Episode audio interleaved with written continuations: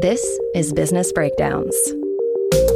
Business Breakdowns is a series of conversations with investors and operators diving deep into a single business.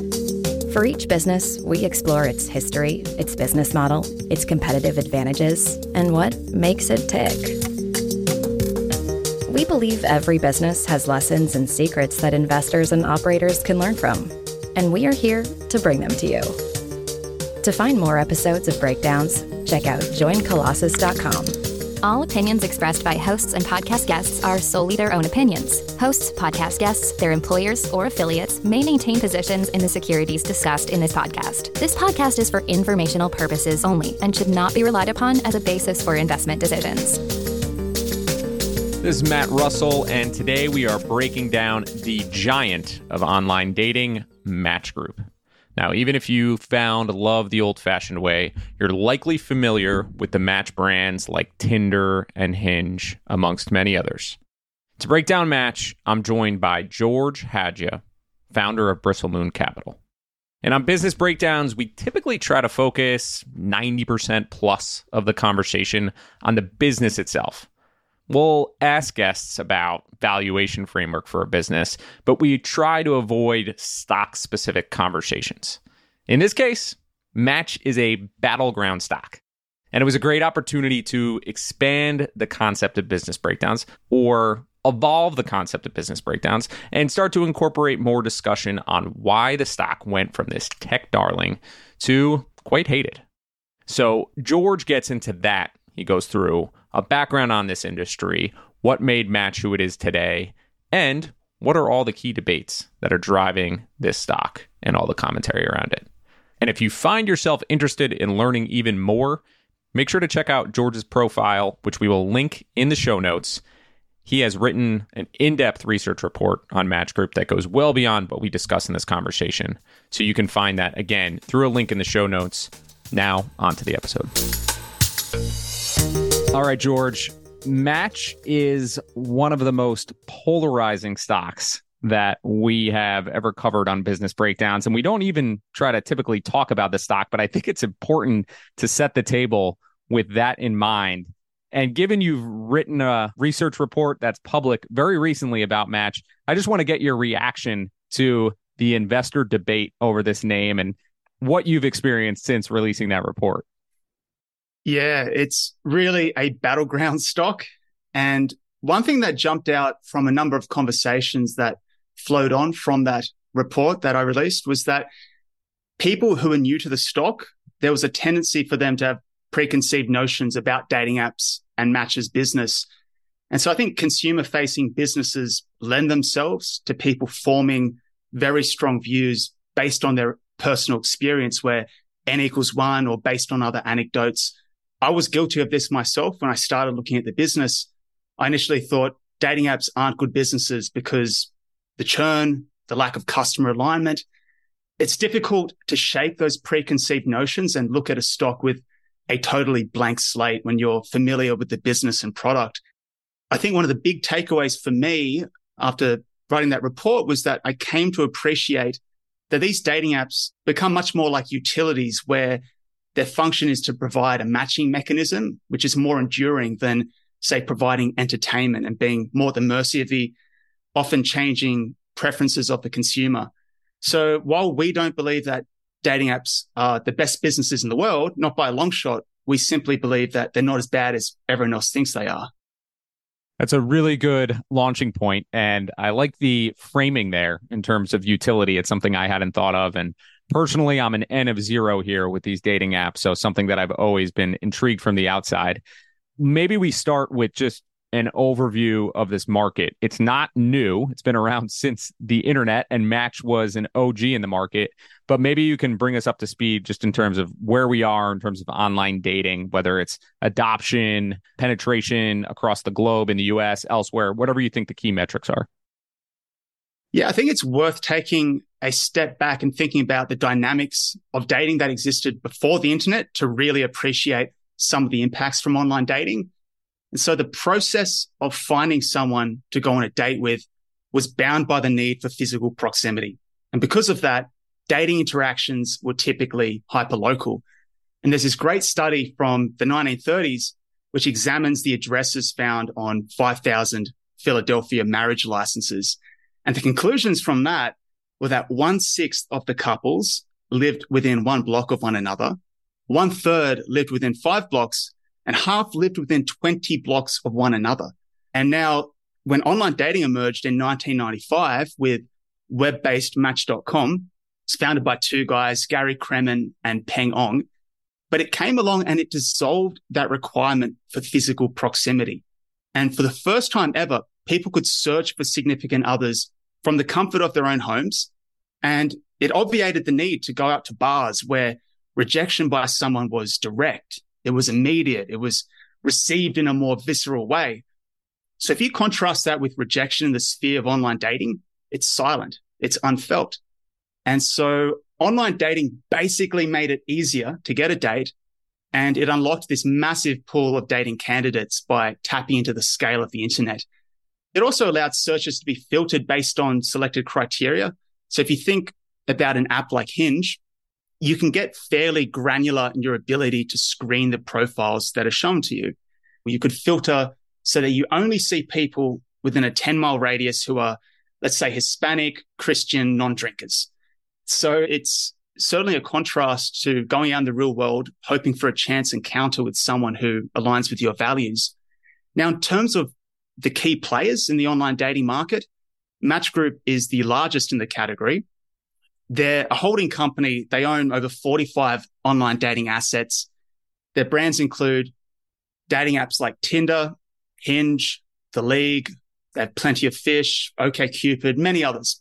So they're roughly a 10 and a half billion market cap company and they'll do call it 3.4 billion in revenue this year.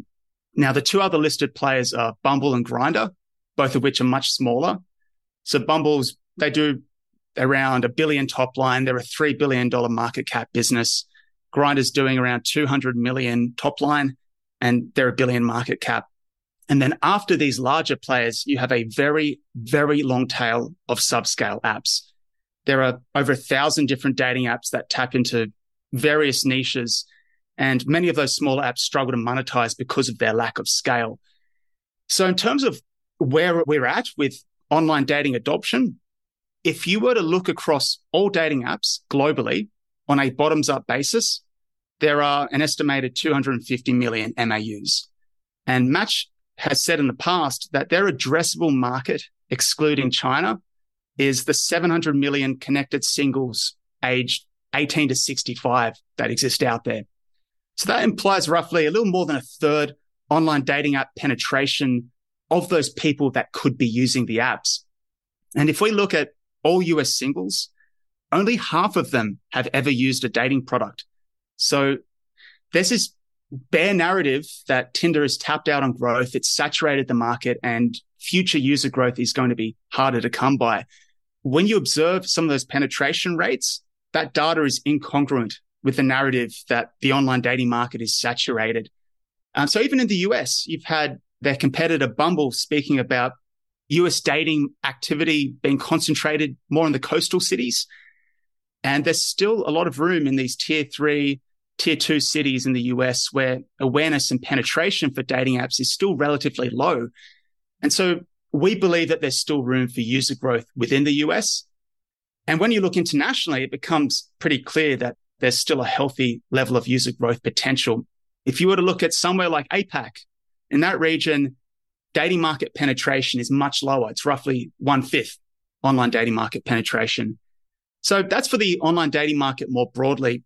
When you drill in on Tinder specifically, 41% of 18 to 34 year olds in North America have never used Tinder and only a quarter of them are active Tinder users.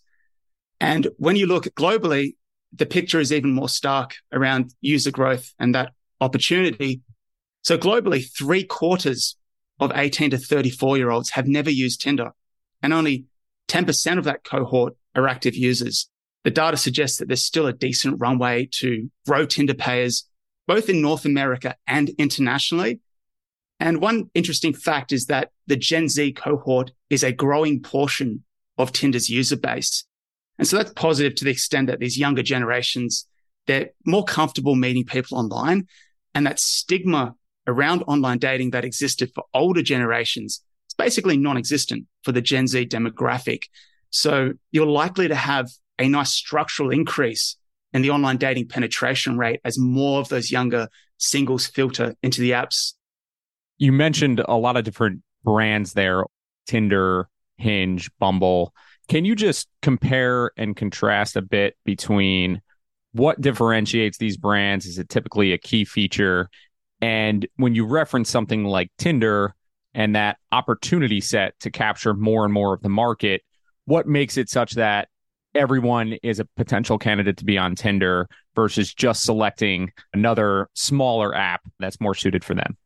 Dating apps stratify across three areas.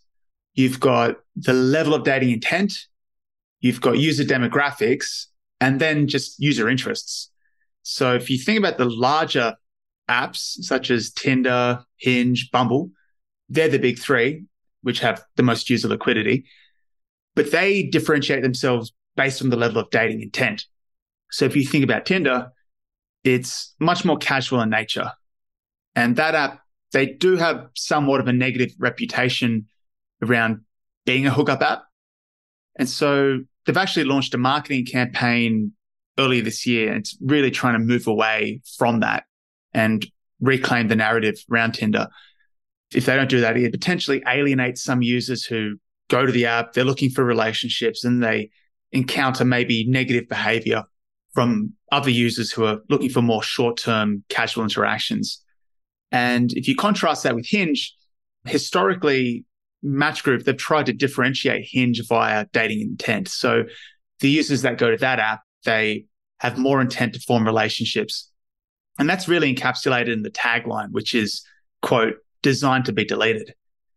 And you can also see that in the user experience in terms of how long it takes to onboard a new user. Now, there's a lot more care and curation that it takes to build a profile for a more relationship focused app like Hinge. So if you think about Tinder, it takes roughly three to four minutes to create a user profile. Whereas for Hinge, on average, it's 15 to 20 minutes. So there is a bit more effort involved from the perspective of a Hinge user in that onboarding process. And rather than swiping on Hinge, you actually have to respond to specific prompts. And so the aim with that is really to slow things down, make the matches more deliberate rather than just quickly swiping through all these profiles based on physical attributes. And so if you think about the long tail of apps, a lot of them really start to tap into specific niches. And if you think about the ways that they can differentiate, it could be to better serve various ethnic groups or religions. For example, you take a look at BLK, that caters to the black community. You have Chispa, that's catering towards Hispanic people. Those are both owned by Match. There's also JDate, which is a dating app for Jewish people. And so there's many apps for people of different demographic groups. When you consider the apps that tap into specific interests, you see the landscape really broaden. For example, there's a fairly salacious app called Thrinder, and that's for people who are looking for threesomes. But the name was actually too close to Tinder, so they ended up getting sued by Tinder and had to subsequently change the name. It gets even weirder if you think about the really long tail and just how niche it gets. And so this is maybe a bit of a rogue example, but there are literally dating apps out there for people with specific STDs to connect. So, any niche that you can think of, there is probably a dating app out there serving that niche. I was going to go with the more innocent example of the farmers dating app, but the ST dating app also fits the bill. When you think about Match aggregating many of these different brands, what is the strategy there?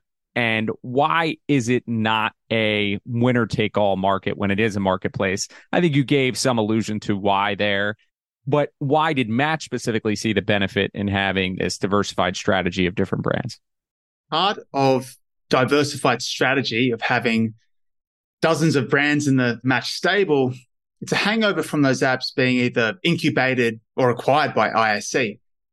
And if you think about all those separate brands, that works because you don't have one app that can appeal to everyone. If we think about these dating apps, they're network businesses. And what we've seen play out in the dating category is it's a winner takes most market. And so Tinder is the largest of all dating apps. They're the most profitable dating app in the world. And I think a big part of that success was it was a first mover in the mobile online dating app category. And they were really good at capitalizing on that novelty and excitement around the space that existed in the early days. And what flowed on from that was that a large portion of Tinder's historical user acquisition, it's been word of mouth. They got the network to a level of critical mass and they had unbelievable viral growth because dating apps were new and exciting. And to contextualize some of that growth, Tinder, they used to report subscriber numbers. At the beginning of 2015, they had 300,000 subscribers. And within a span of six years, they 23xed that subscriber base. So they hit almost 7 million subs at the beginning of 2021. And they achieved a lot of that explosive growth with very minimal spend on marketing. And if you think about some of the history of how they scaled up, they really took a grassroots approach to scaling the network. They'd go around to college campuses and recruit users. And the newness and novelty of this mobile dating app concept, because it was new, it resonated with users. And that value proposition was fairly compelling. So if you think about it, you're in college and that guy or girl in your class that you had a crush on, they might be on the app. So you download it, you'd see what all the hype was about. And they built out this network from those college clusters. And so that's really difficult to do today. You can give someone who's really smart some capital and they can build a great dating app.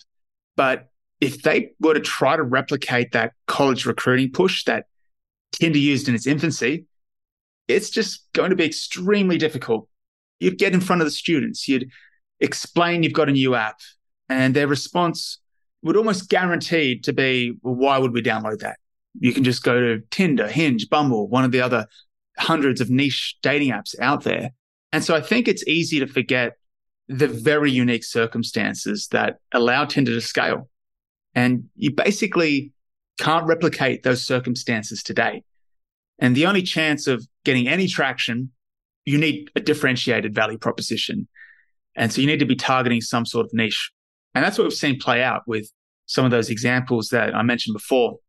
But the problem with niche markets is that by definition, they're a subset of the entire market and they're smaller in nature. And so to the extent that any of these niche apps harbor ambitions to broaden their appeal, to compete more directly with Tinder, they confront a real problem. And that problem is that by expanding beyond their initial niche, you risk alienating that user base who came to your app specifically for that niche. And so in that way, the dating market has been stitched up already. There's, in our view, a low chance of a left of field app coming to the market and being able to achieve the level of user liquidity that could threaten Tinder. Now, that's not to say that it can't happen. Consumer preferences are fickle. They're difficult to predict but it's more difficult to start one of these apps than many appreciate. And one other point I'd make is that there's delayed monetization that you typically see with dating apps. And it creates a high initial cash burn for new apps, which makes it even more difficult when you consider that the new apps today, they don't benefit from the virality that Tinder did in the early days. And so if you think about Tinder, they launched in 2012 they didn't start monetizing until Q1 of 2015. And if you think about Hinge, they launched their mobile app at the beginning of 2013. They didn't start monetizing until 2016. So that's three years of no revenue. And that's against an uncertain prospect of getting any revenue at all, unless you're able to achieve sufficient user liquidity, because you really can't start charging people until the app scales to a point where they get enough value from it. So that's a pretty awful business to try and start from scratch. And I think a lot of public market investors are often exposed to network businesses well after they've reached critical mass and that flywheel spinning. And so I think many people fail to appreciate how difficult it is to get scale for a dating app. I want to talk through monetization on these apps. You brought up a very interesting point here in terms of the process for building one of these businesses and going through that initial pain of not monetizing. Once you do get to the period of monetization, how much differentiation is there between the apps in terms of cost and how they're monetizing? And maybe just starting very simple, how are you charging customers? Is it usage based? Is it monthly based? Just walk through the revenue model for these apps. The majority of dating apps follow a freemium model. And that includes Tinder and Hinge. And so it's possible to get on an app and use it for free. But those free users, they typically have their experience hindered by limits on things like the number of profiles they can interact with. There's other curtailments basically designed to push someone who's a free user to upgrade to paid. And once a user does transition from free to paid, there's two key ways that dating apps generate revenue from users. So the first is subscriptions. The second is a la carte purchases. And if you're a user and you are reaching into your wallet to pay for one of those subscriptions or a la carte purchase, you're trying to garner some sort of advantage to get more or better quality matches. In terms of that split for Match Group specifically, the company last disclosed, I believe it was two years ago, that subscriptions comprise around 70% of direct revenues. A la carte forms the remaining 30%. If you think about what you get if you were to pay for a subscription, you get access to a bunch of different features. It could include unlimited likes, no ads, the ability to what they call passport to another location. So you can swipe on people in other cities. And for an app like Tinder, they've got three subscription tiers. There's Tinder Plus, Tinder Gold, Tinder Platinum. Well, they're the core ones. They've actually introduced a new one called Tinder Select. And then if we think about the a la carte purchases, they basically unbundle some of these subscription packages and allow users to purchase additional units or features like super likes, boosts. And those terms might sound arcane to people that haven't used the apps. Super like is basically something that you send to another user and it helps your profile stand out and depends what location you're in, but they cost around $3 each. A boost basically allows your profile to be seen by more people and they're six to eight dollars each. And again, varies by geographic region. So when you think about this business, is ARPU the right metric to use here? And is there massive differentiation between the average user and the top tier user? Is there a substantial amount of business that's coming from the top 20%? Are those the type of things that play into the model here? ARPU is definitely a key part of the revenue buildup.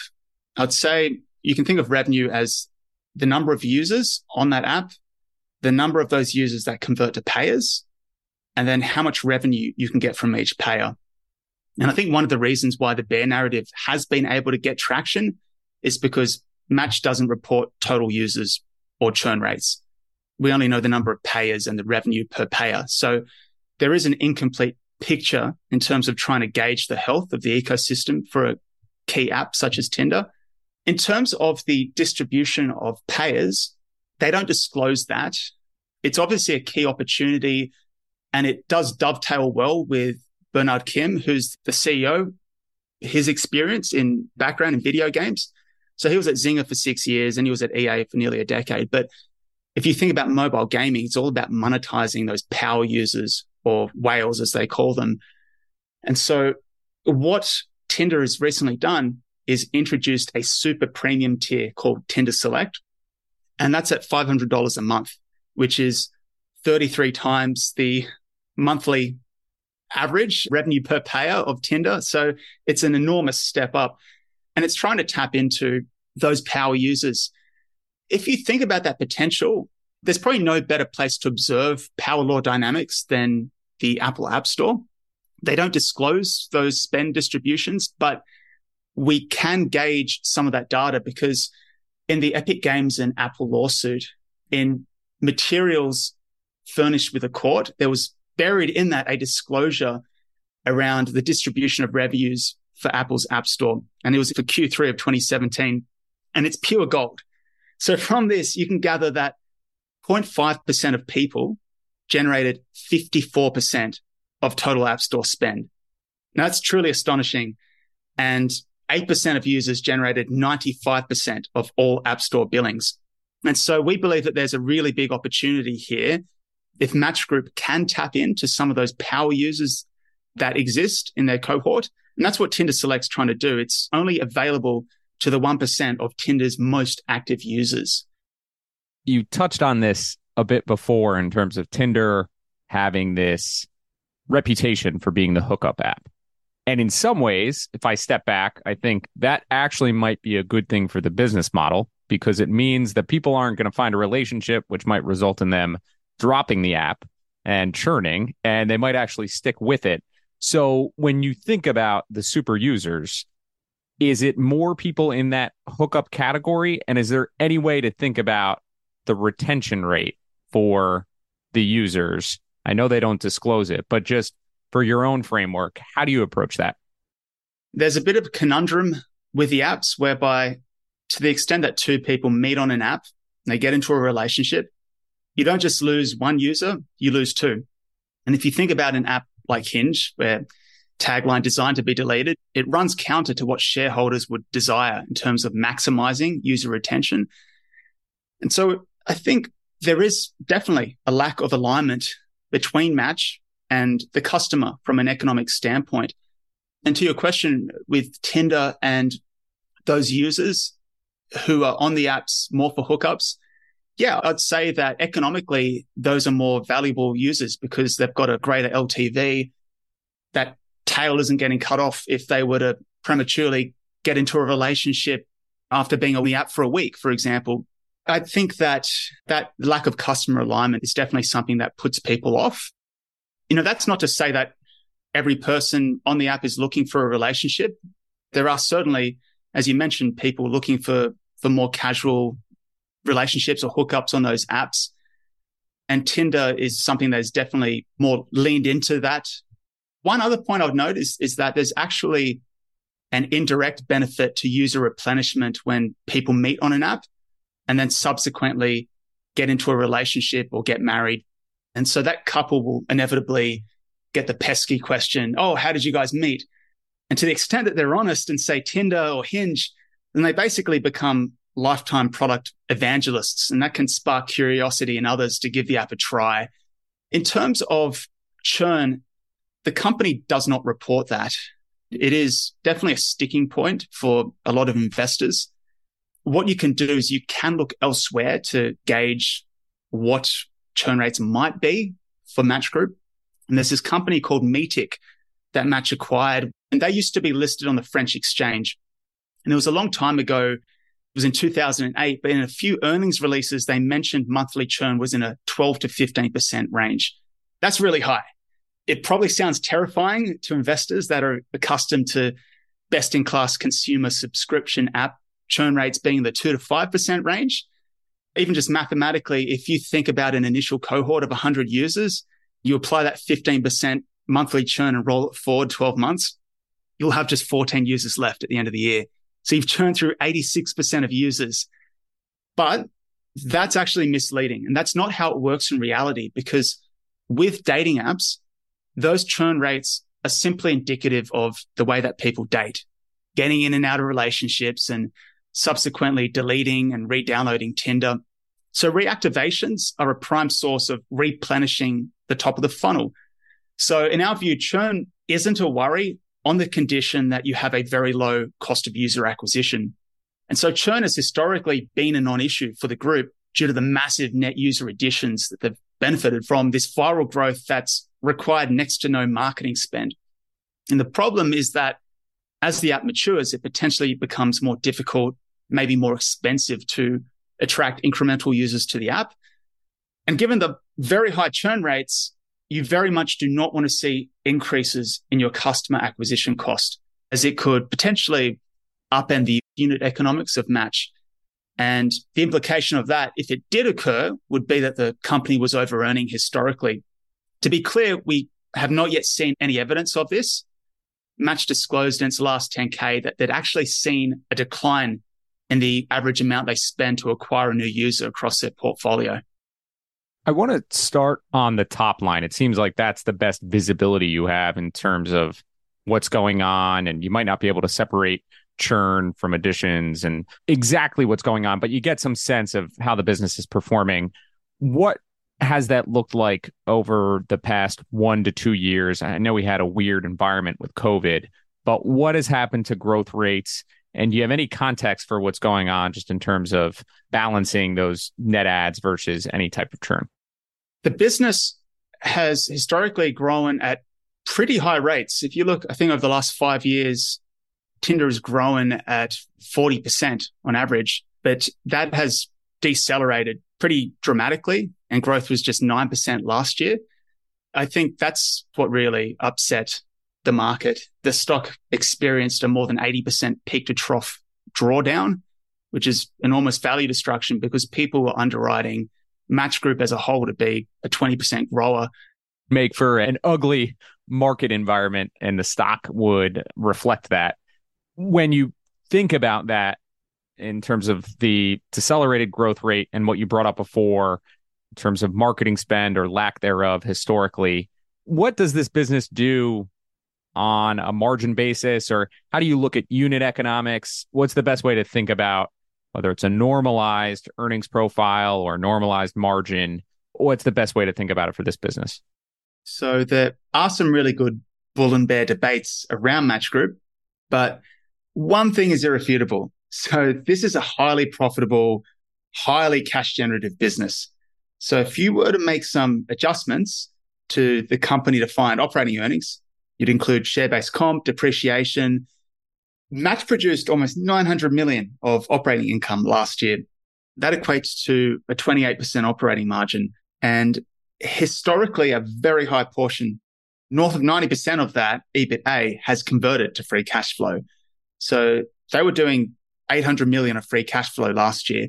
And for every dollar in revenue that Match produced, a quarter of that converted to free cash flow, which is really solid. The business is extremely capital light. Now, if you look over the last decade, they've spent cumulatively a little under 400 million in capex and to give a bit of context around that, that cumulative capex over the last decade, that's equal to just 12% of last year's revenue base. So the business requires minimal investment from both the cash flow statement and the P&L to fund its growth. And the corollary of that is that reinvestment opportunities are insufficient to absorb all the earnings that Match is generating. And so you're going to see buybacks become a more important part of the growth algorithm for Match Group going forward. And it is important to note that historically, that was not always the case. The company, they suspended their buyback program after they spun off from IAC. So Match had to delever from 4.6 times net leverage to around 2.8 times where they are today in terms of their leverage. And so right now, the company, they've got a $1 billion share repurchase authorization and they're steadily working that down. And the CFO, Gary Swidler, he has spoken about Match's intention to return at least half of the free cash flow generated by the company over the next few years back to shareholders in the form of buybacks. And it was at a recent investor conference, he noted that Match has done 300 million in buybacks in Q3 quarter to date. So that's around two and a half percent of Match's current market cap in one quarter. So buybacks in our view, are going to form an increasingly important part of that value generation equation for Match as we move forward. I want to talk a little bit more on capital allocation there. But just in terms of the margin profile, what has been the historical marketing expense as a percentage of revenue? Has that been a normalized number over time? And is there a risk that that would have to take a material step up if growth is to slow down? If you look at sales and marketing expense, and it's worth noting that advertising expense comprises around 90% of that line item, but that has been an enormous source of margin expansion for the business. There's been 21 percentage points of sales and marketing margin release over the last eight years.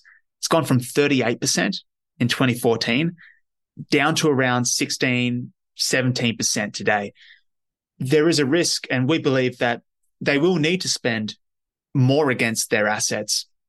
And that's because we think that they've dropped the ball a bit on the marketing front over the last few years, particularly relative to an app like Bumble.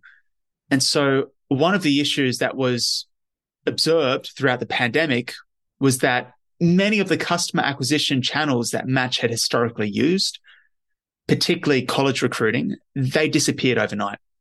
And so you had Bumble, for example, as a point of contrast. They really pivoted their customer acquisition channels to out of home advertising, sponsorships, display advertising, all these areas essentially where dating apps had historically not been very involved. And I think that's really showing up in the fact that Bumble's namesake app over the last three years has more than doubled its total paying users. Whereas Tinder, they've only increased their paying user base by 30% over the same period. But Tinder has also been clocking year over year declines for the last three consecutive quarters too. And so there's important top of funnel implications to the extent that Tinder underinvested over the last few years, particularly in terms of trying to be that initial dating app touch point for that 18 to 20 year old cohort. There's the risk that potentially the lackadaisical marketing efforts from Tinder over the past few years are being felt on a lagged basis. And this is what's contributing to some of the new user and payer weakness that we're seeing today. And the way to remedy that is to spend more on marketing. And so, yes, we think that there will be a step up in marketing, but also not to a level that will totally tank the margins. And if you think about Match's stock price, we believe that a lot of that negativity is being reflected already today at current prices. When you look at Bumble, obviously the marketing budget has gone up, but some of that has been offset by revenue. What is their percentage of revenue that's spent on advertising? Is it materially different than Match? It is higher. If you think about Match's sales and marketing, it's around 16 to 17% currently. Bumble's at 27% sales and marketing margin. And again, advertising is a big portion of that for them as well. But that doesn't account for the scale difference. Bumble is only, call it 28% of the revenue size of Match. And so Bumble's spending around 200 million per year on advertising, while Match spends closer to 500 million. So there's almost a two and a half X delta in terms of advertising spend dollars between those two groups. I should have asked this earlier, but are users typically using multiple apps? Is there any form of loyalty when it comes to customers and their specific dating apps when you're thinking about the bigger brands? No, they do use multiple apps, particularly younger generations. They use even more apps than some of these older cohorts. And if I can remember correctly, it's around four apps on average that the Gen Z user is using for dating purposes. Do the apps compete at all on price or on promotion? When you think about where the market is going, it seems like Tinder's been introducing all these premium monetization features, but just in terms of the base experience once you move away from freemium. Has that changed at all in terms of pricing? And is there any type of war going on when it comes to competition and pricing? No. So i think the benefit of the oligopolistic nature of this market is that there certainly is not price competition. In fact it's the opposite. You've seen all these players steadily increasing their revenue per payer one thing to point out is that Tinder is putting through some pretty hefty price increases for its subscriptions in the US. And this is after a period where prices arguably hadn't been properly optimized. They're really playing a bit of catch up on pricing for Tinder. And we believe that there's actually latent pricing power for that asset. And the reason why they're able to exercise that is they have the user liquidity, they have the scale. No one else has the same level of scale. And that's a pretty good setup given the high incremental margins on pricing led revenue dollars you usually see. And so to frame some of the price differential for Match against their biggest competitor, which is Bumble, Bumble in Q2 had average revenue per paying user of $28 per month. And that was 87% higher than Tinder's revenue per payer of $15 a month. And while the products are different in terms of dating intent, and there are demographic and geographic mix differences that explain some of that delta, that gap does bode well for Tinder's ability to get traction with the price increases they're currently putting through. Those price increases as well are a huge reason why there's payer churn occurring. And the company has even said that they expect Q3 sequential payer additions to be positive absent those US price increases. So there's probably some initial sticker shock.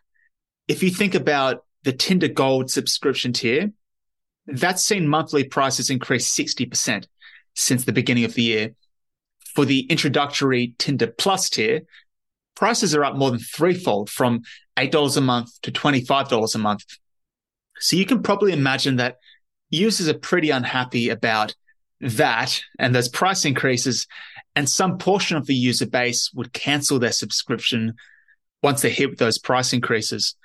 What we do find encouraging is that many of those paying users that do churn out due to the higher prices, they remain in the ecosystem. They're generally remaining active on the platform. And there's still that opportunity to reactivate those users and have them return as payers at some point down the track. Am I right to think about the number you mentioned before about 9% top line growth, comparing that to these massive price increases that there is some churn going on in the payer group for sure, and that the majority of revenue growth is coming from price increases? Yes, correct. Now, those price increases are for Tinder specifically, which is call it 55% of total revenue. It's probably worth pointing out that Tinder is a really, really important asset to Match Group. So it's a little more than half the revenue, but because it's a scaled asset, in the past, the management team has said it's a 50% EBITDA margin asset. So if you do some back of the envelope math, that equates to around 75, 80% of Match's total earnings coming from Tinder alone. And so those price increases are specifically for the US Tinder users. And around 50% of the US payer base has now moved up and are paying those higher prices. They're kind of feathering in those price increases. But yes, the magnitude of those price increases for any business, you'd see some level of elasticity response. And so what you've seen is that Tinder payers are declining and they declined by 4% in the latest quarter. But that's what you'd expect when you're putting through that level of price increase. Yeah, it is.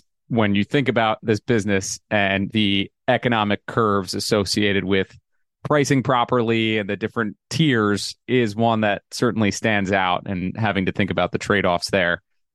I want to go back to capital allocation. And you mentioned it's a business that generates free cash flow. Historically, they've used some of that free cash flow to buy back shares, which is interesting for a business that's growing as rapidly as it has grown over time to be buying back shares in a period of that massive growth. I have some questions in terms of are there opportunities to actually invest in growth? And I know they've made some acquisitions over time. So, how much is that going to play into the DNA moving forward as well? Funnily enough, Match actually tried to acquire Bumble back in 2017 for almost half a billion dollars, but the offer was rejected. If you think about today, the regulatory apparatus in the US is particularly hawkish, would likely take a dim view towards Match trying to acquire Bumble. In terms of other acquisitions, I'd say there are less opportunities to acquire companies and particularly ones that will move the needle given how big Match has become relative to all the other dating assets out there. But in terms of the ability to allocate capital to new apps, if you look at Match historically, they have been acquiring apps and not so much organically starting new apps. Now, what's really encouraging is recently they rolled out a new app called Archer, which caters to gay and bi men. And it's a competitor to Grindr, which is the listed competitor, which is an app for gay men as well, serving that community. And so I think that's really positive to the extent that they've started one of these new businesses to tap into that market, which is potentially a really attractive market. And what we've heard so far from the company is positive. They've rolled it out in New York and LA, and the user response was so positive that they're actually accelerating that rollout. So it's very early days. It's a tiny asset at the moment, but if you roll it forward three, five years, that could potentially become a decent contributor to revenue and earnings for Match Group. Maybe we can talk about management a bit because they were under the IAC umbrella. They have since spun off, and IAC spinoffs don't have the best track records in the market. And we can come up with various reasons as to why. But one thing that stands out is the changes in the management team here. So, talk a little bit about the new management team, what gets you comfortable with their strategy, and how they're different from the previous regimes. There was a lot of management turnover at Match Group. I think if you were to look at the history since 2017, for example, they've had four CEOs. Tinder has had five CEOs. They had a period where they didn't have a CMO. They didn't have a chief product officer. That has led to a lot of internal chaos, which I think has contributed to some of the issues they're facing. Bernard Kim, the new CEO, he's been at the helm since May of last year. And I think he's doing all the right things. He's brought a level of stability to the management ranks. He's got the right background to extract more value from Match's power users.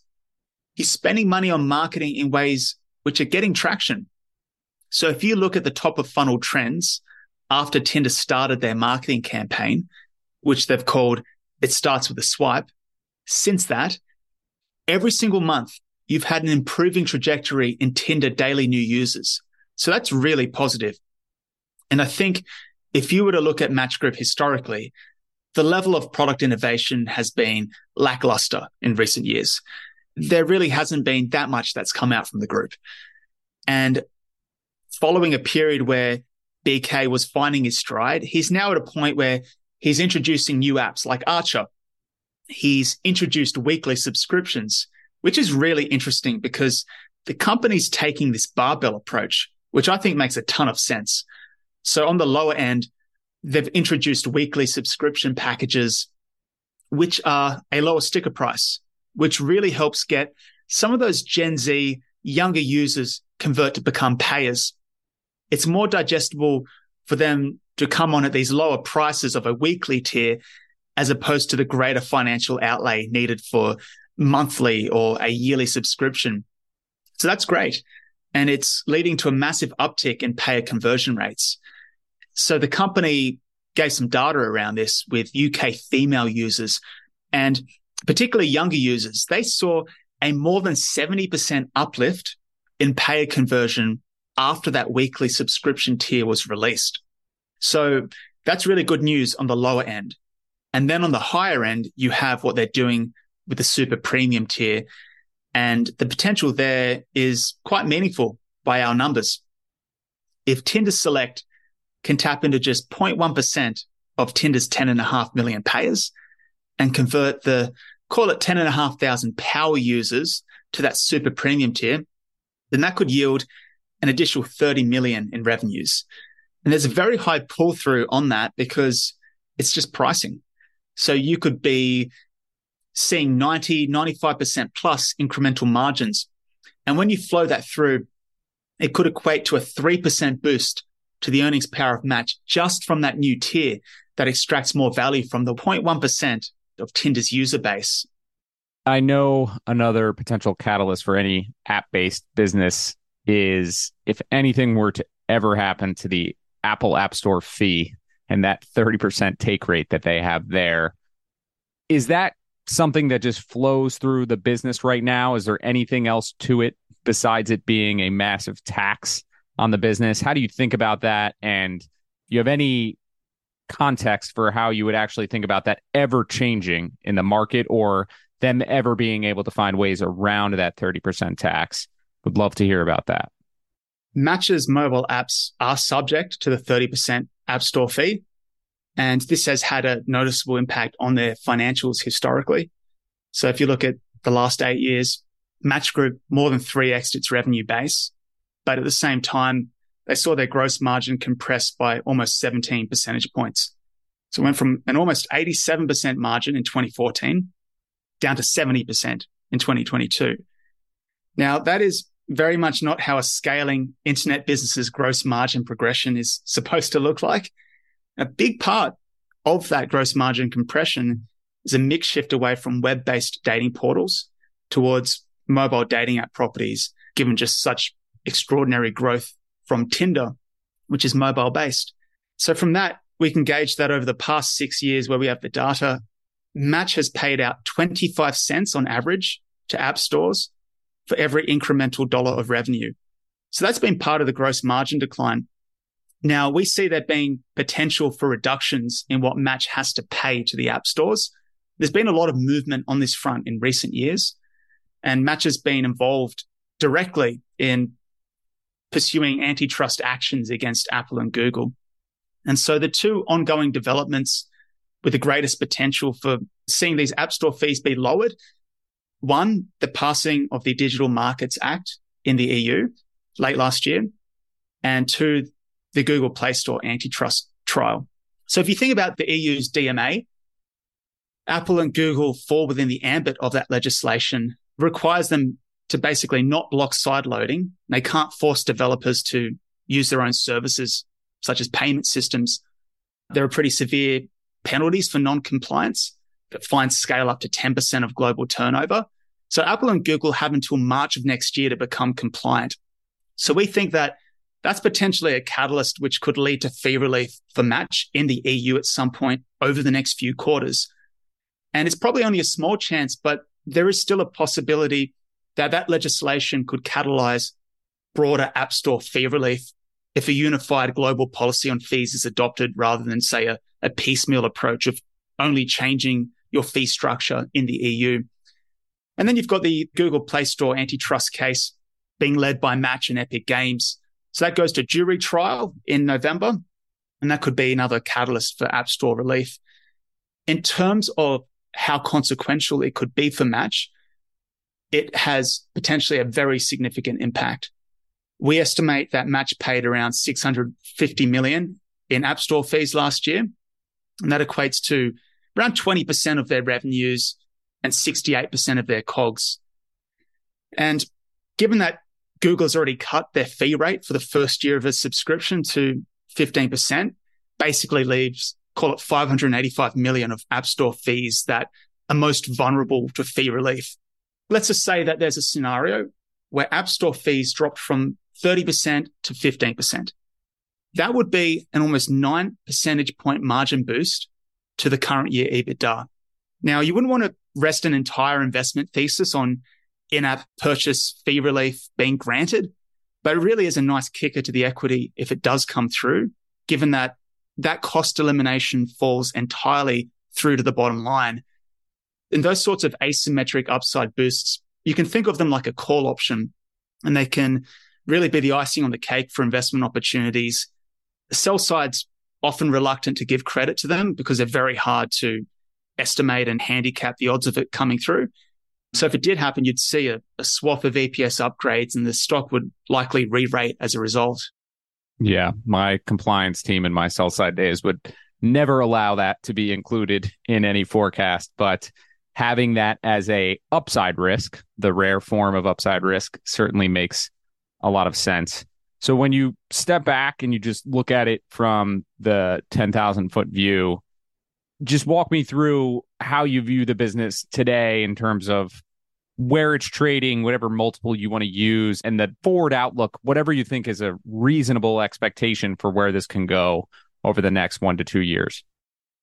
Yeah. So a good starting point to think about the value equation is the fact that Match currently trades on an 8% free cash flow yield and 12 times forward earnings. We like to think about where free cash flow per share might be in five years time and what the market might be willing to capitalize that at. And so the way that we think about it is to segment Tinder and Hinge. And you can think about the rest of the assets, break each of those down into the number of payers and then the revenue per payer to get your revenue build up. And so let's just be conservative and say that Tinder never grows its payer base ever again and it just stays flat. But they can increase their revenue per paying user so that that asset grows 7%. Again, worth noting that Tinder in the past, on average, over the last five years, has grown at 40%. So that marks a big deceleration. You're effectively assuming that Tinder is permanently a single digit grower. When you look at Hinge, that's really the star of the portfolio. So it's growing top line at a mid 30% rate over the next couple of years. That's actually accelerating right now. If you look at their 400 million revenue guide for this year, it implies a north of 50% Q4 exit rate for their growth. That's a really great trajectory. So maybe if you assume mid 30s in your forecast horizon, it's again conservative given that they're currently accelerating beyond that and they've got a huge geographic expansion opportunity ahead. And so when you tie that together, Match could be generating a bit under 5 billion in revenue in 2027, which is a high single digit CAGR. Again, a big slowdown from the 20% average growth that Match has achieved for the last five years. And so there should be potential for some margin expansion, given that Hinge is starting to hit scale and will become less of a drag on group margins. And then you also have significant operating leverage in this business, particularly as a lot of the growth is pricing led with not a lot of costs attached to those incremental revenue dollars. So it's possible that they hit around 1.7 billion of EBITA out in 2027 and north of 90% of that could convert to free cash flow, which gets you a little over one and a half billion in free cash flow. So there's also the buyback equation. And you also have to consider the offset to that being the share based comp dilution. But maybe you can buy back a low single digit percentage of the shares outstanding each year, assuming that the earnings multiple doesn't totally blow out. So that gets you around $6 of free cash flow in 2027, which is above some of the street numbers. But if you capitalize that at 12 times, then you can back into a 14% IRR over that period on a set of assumptions which aren't particularly demanding. Now, if you throw a little more at it by way of growth assumptions and then layer on a scenario where fee relief is granted, then that five year IRR starts pushing up into the high 20s percent we view this as a fairly asymmetric opportunity.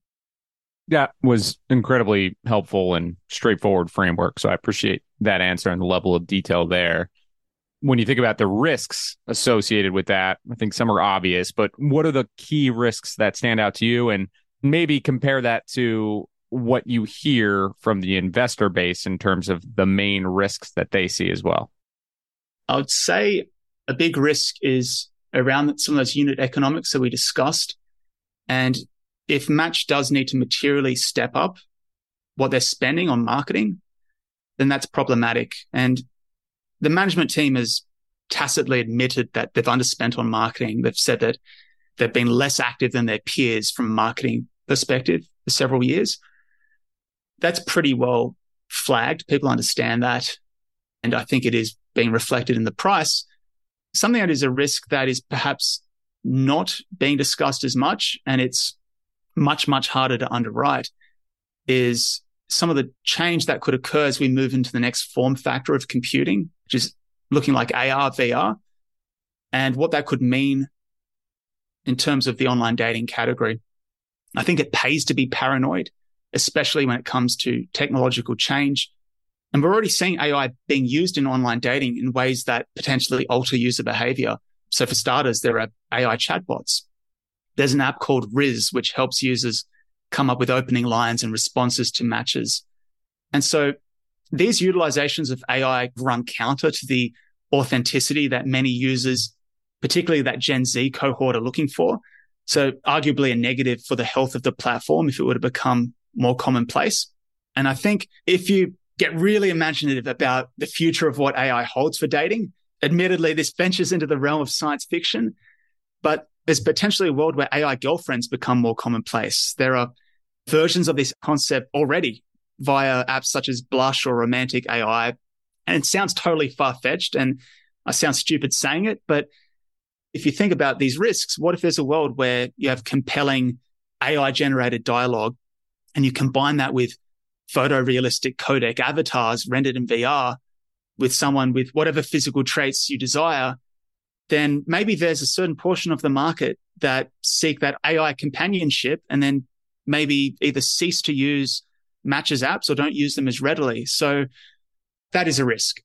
As you mentioned, as ridiculous as it can sound, I understand that it has to at least be acknowledged as a risk, especially with the advancements that AI has had in the social category, which I think truly stands out and lives up to all of the hype that that has been mentioned.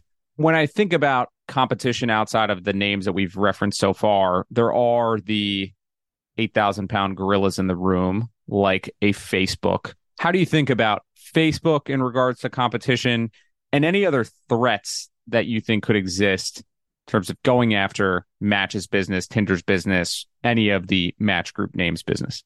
Competition as it relates to the dating app category before getting to Facebook, there are very few scaled dating apps. And while these apps don't disclose users, Tinder has 10.5 million payers and Match Group overall has a little over 15.5 million payers. If you compare that to the next biggest competitor, the Bumble app has 2.5 million payers. So the next scaled dating app is less than a quarter of the size of Tinder in terms of the number of payers. And that payer count drops off precipitously for the long tail of hundreds of dating apps out there. So that supports this idea that it's very hard to start a new dating app and get it to any sort of reasonable scale.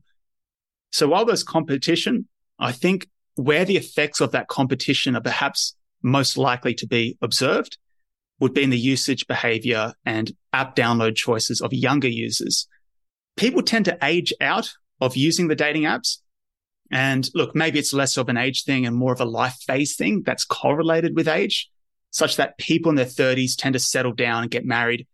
But what we're seeing is this younger cohort of users, they age in and they become dating app users. One massive positive that is, in our view, overlooked is that the Gen Z group is a core part of Tinder. More than half of the Tinder users are Gen Z. If you think about other consumer facing internet businesses, they'd kill for that privilege. And it really does speak to the utility like status Tinder has achieved, whereby it's able to capture those younger cohorts as opposed to them flocking to other apps like you'd see in other parts of the consumer app landscape. It actually sets Match up very well for user longevity within the app, provided that they can execute on the product front and better cater to the needs and wants of Gen Z users the millennials who were the initial adopters of Tinder a decade ago are phasing out of Tinder's prime 18 to 28 year old demographic being replaced by Gen Zers. And that's this inexorable trend where by 2027, there will be no millennials left in that target cohort. Gen Z's approach dating differently to millennials. And so that's part of the payer weakness we're seeing. They're not getting as much out of the product. But BK and the team are cognizant of that and they're looking to do a Gen Z focused product refresh of the Tinder app, which is slated for Q4, which will aim to improve self expression and inclusivity of Tinder for that Gen Z cohort. As it relates to Facebook, Facebook does have a dating product called Facebook Dating, and it's an interesting risk to think about. So Meta, they have a massive customer acquisition advantage. They've got over 3 billion daily active people across their properties. They have an enormous data advantage in what they know about users. They have best in class AI capabilities. So in theory, they should have a pretty good shot at cracking the dating market. When Facebook announced their push into online dating back in 2018 at the developer conference, Match stock plunged 20% in a day. But so far, it's really been a bit of a non event and they've failed to get any real traction. Facebook dating, they've been around for five years and it's had no discernible impact on Match Group. And I think a big part of that problem for Facebook is the level of user distrust towards Facebook and how their data might be handled. And dating information is particularly sensitive. So that's worked against Facebook. Another thing I'd note is that Meta is probably going to do 130 billion in revenue. Match has roughly caught three and a half billion in revenue. So even if Facebook dating took a decent slice of the online dating market, it won't be enough to move the needle. They're also not monetizing directly via subscriptions, but rather ad revenue. So there's a question mark over the monetization implications of directing user engagement towards Meta's dating product rather than highly optimized ad properties such as feed, stories, and increasingly reels. So dating just isn't a key focus for Meta. I don't think you should ever underestimate Mark Zuckerberg. And if you really did try to get a slice of that market, it's a risk to be mindful of. But so far, we really haven't seen any impact from Facebook dating. Yes, the separation of church and state makes a lot of sense there. And the dynamics around utility to like nature that Match has adopted or built into is quite interesting. George, this has been an absolutely excellent conversation. I've learned a lot about a business that I have been somewhat distant from and been an outside observer. We close these down with the lessons that you can take away from a business and potentially apply elsewhere. So, in your research of Match, is there some lesson that stood out that you think could be applied elsewhere in a form of pattern recognition? One lesson I would bring up would be around narrative oscillation that occurs in stocks, with the market having a tendency to extrapolate the recent past. And I think Match is a pretty salient example of that. And so if you look back at 2021, Match was a SMID cap internet darling. And then in a pretty short period of time, it became very hated. And the stock had an 80% peak to trough drawdown. And so there's a tendency for the market to become very myopic and become fixated on current issues and then not give due credit to where the business is heading. And right now, Tinder does have some genuine issues that they're working through. And in the eyes of the market, this is overshadowing the amazing performance we're seeing at Hinge. But when you look to the future, Hinge is only going to become a bigger growth driver for Match as a whole. Just mathematically, when you account for the growth differential between Tinder and Hinge, in the next five years, Hinge could be contributing 70 to 80% of the incremental revenue dollars for Match overall. And as Hinge scales, the margin profile will also improve, which will underpin margin expansion for the group. So it really seems like the market isn't giving Hinge the credit it deserves. And so Match really has disappointed the market for a long time. And many investors who were previously enamored with the stock have scars. I think the longer a company disappoints investors, the longer it takes to rebuild that trust. And Match right now is very much a show me story where they will need to get some consistent runs on the board before we can see the narrative inflect towards there being more positive discourse on the stock. Well, I completely agree with you in terms of the discourse and the strong opinions in terms of it going from being a darling to really a hated name with a very polarizing environment and reputation around it. And George, I appreciate you trying to break it down with a clean and unbiased framework. Certainly have done a lot of work on this name, so I appreciate all of that. And thank you for joining us on Business Breakdowns. Thanks, Matt. My pleasure. To find more episodes of breakdowns ranging from Costco to Visa to Moderna, or to sign up for our weekly summary, check out joincolossus.com. That's J O I N C O L O S S U S.com.